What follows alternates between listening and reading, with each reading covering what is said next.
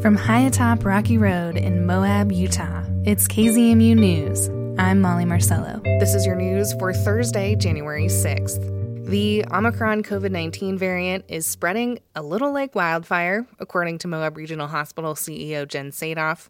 She says, We are at the beginning of this wave here in Moab. Today, we get her perspective about protecting ourselves and others from the virus and what Utah hospitals are expecting in the coming weeks. Uh, we're definitely seeing case counts rise rapidly, both in Moab and in the state of Utah and really around the whole region. You know, in, in some ways, it's just a perfect storm. We have the Omicron variant, which is extremely contagious. Some of the studies say five to ten times more contagious than previous variants. Um, there's less fear um, because you know one of the one of the things that they say about Omicron is that it does appear to be causing less severe disease. We have a variant that's evading some immunity from vaccines and prior infections. We have, you know, the holiday season, cold weather, lots of indoor gatherings, um, people traveling. Um, and and then I think it's just been almost two years, and people are a little over it. Mm. So in some ways, you have a lot of things driving um, case counts really high. What's really concerning to us, and we had a call with the University of Utah today, is that although Omicron seems to be causing less severe disease, it's also spreading much faster. And so the real challenge right now is staffing. Mm. Um, the University of Utah um, shut down 40 acute care beds and 10 ICU beds this week because they don't have the staffing. They have over a thousand staff out on leave. Mm. And over the last couple of days, at a much smaller scale, we're starting to see the same thing at Moab Regional Hospital. Mm. Yesterday was uh, we had the most positive tests that we've had um, since start of the pandemic.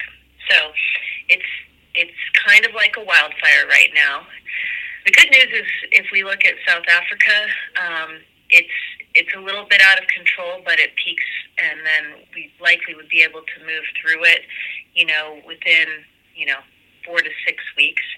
But it's going to be a really difficult four to six weeks. So we're kind of in the thick of it right now. No, we're just at the start of it. okay, I was being too optimistic. Yeah, right now we're seeing um, post holiday, you know, spike, and then pretty soon we'll start to see um, students back to school in mm-hmm. a maskless environment, and so. You know, with a highly contagious variant, we'll really see it hit over the next, you know, three to five weeks. Now, you know, you said that people might be taking um, this one in general less seriously for a number of reasons. However, it does have a real impact on staffing um, because it doesn't mean that people don't show up in hospitals um, with this variant. Absolutely. You know, one of the things that we've tried to really remind people all through the pandemic is that um, it's about making sure there's capacity at the hospitals for all of the various issues that show up needing critical care.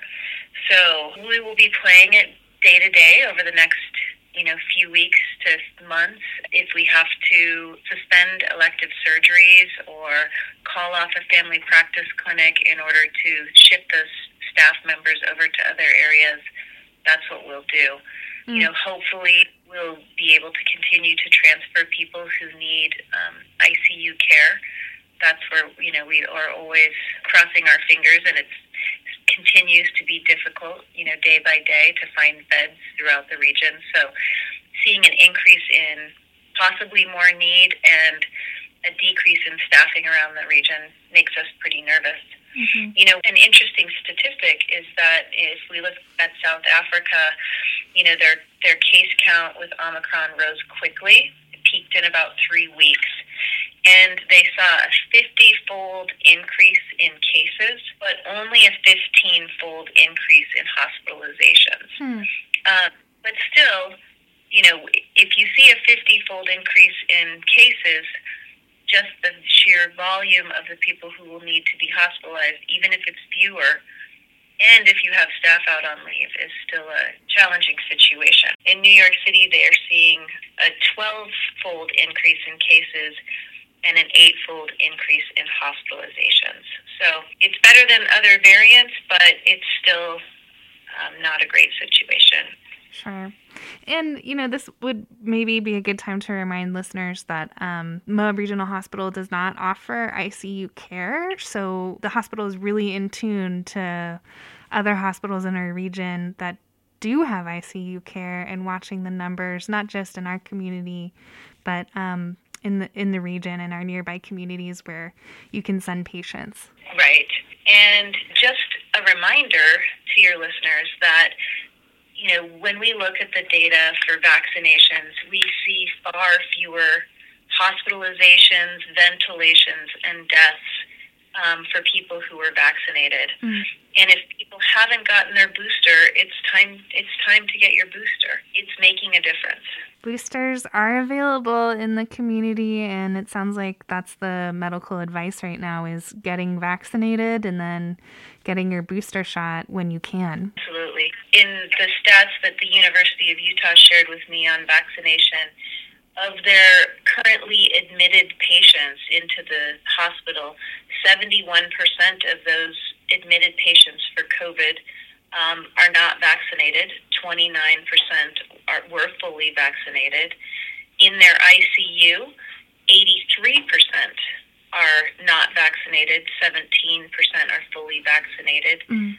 Um, and then patients who are on the ventilator on a ventilator, 100% of those patients are uh, unvaccinated. Wow. None, none of those patients were vaccinated individuals. So um, it makes a difference.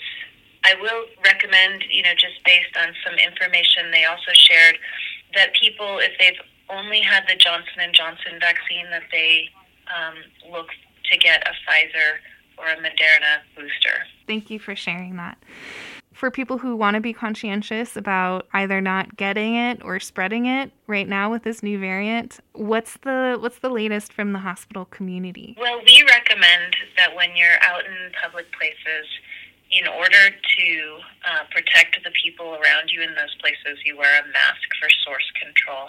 Mm-hmm. And um, you know that hasn't changed.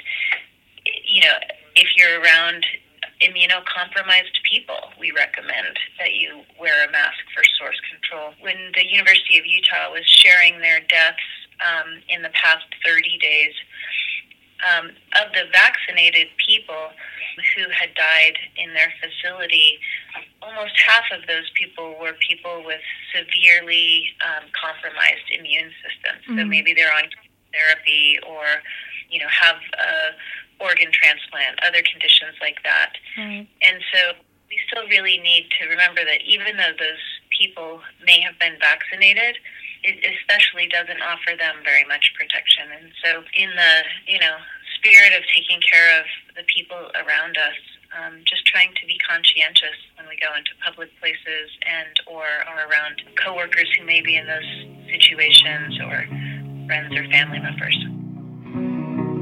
Jen Sadoff, CEO of Moab Regional Hospital.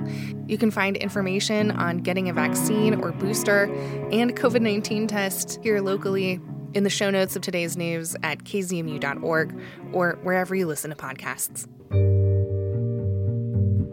And that's the KZMU News for Thursday, January 6th. Get your community powered journalism Monday through Friday at noon and 7. You can also find KZMU News anytime online at kzmu.org or wherever you listen to podcasts.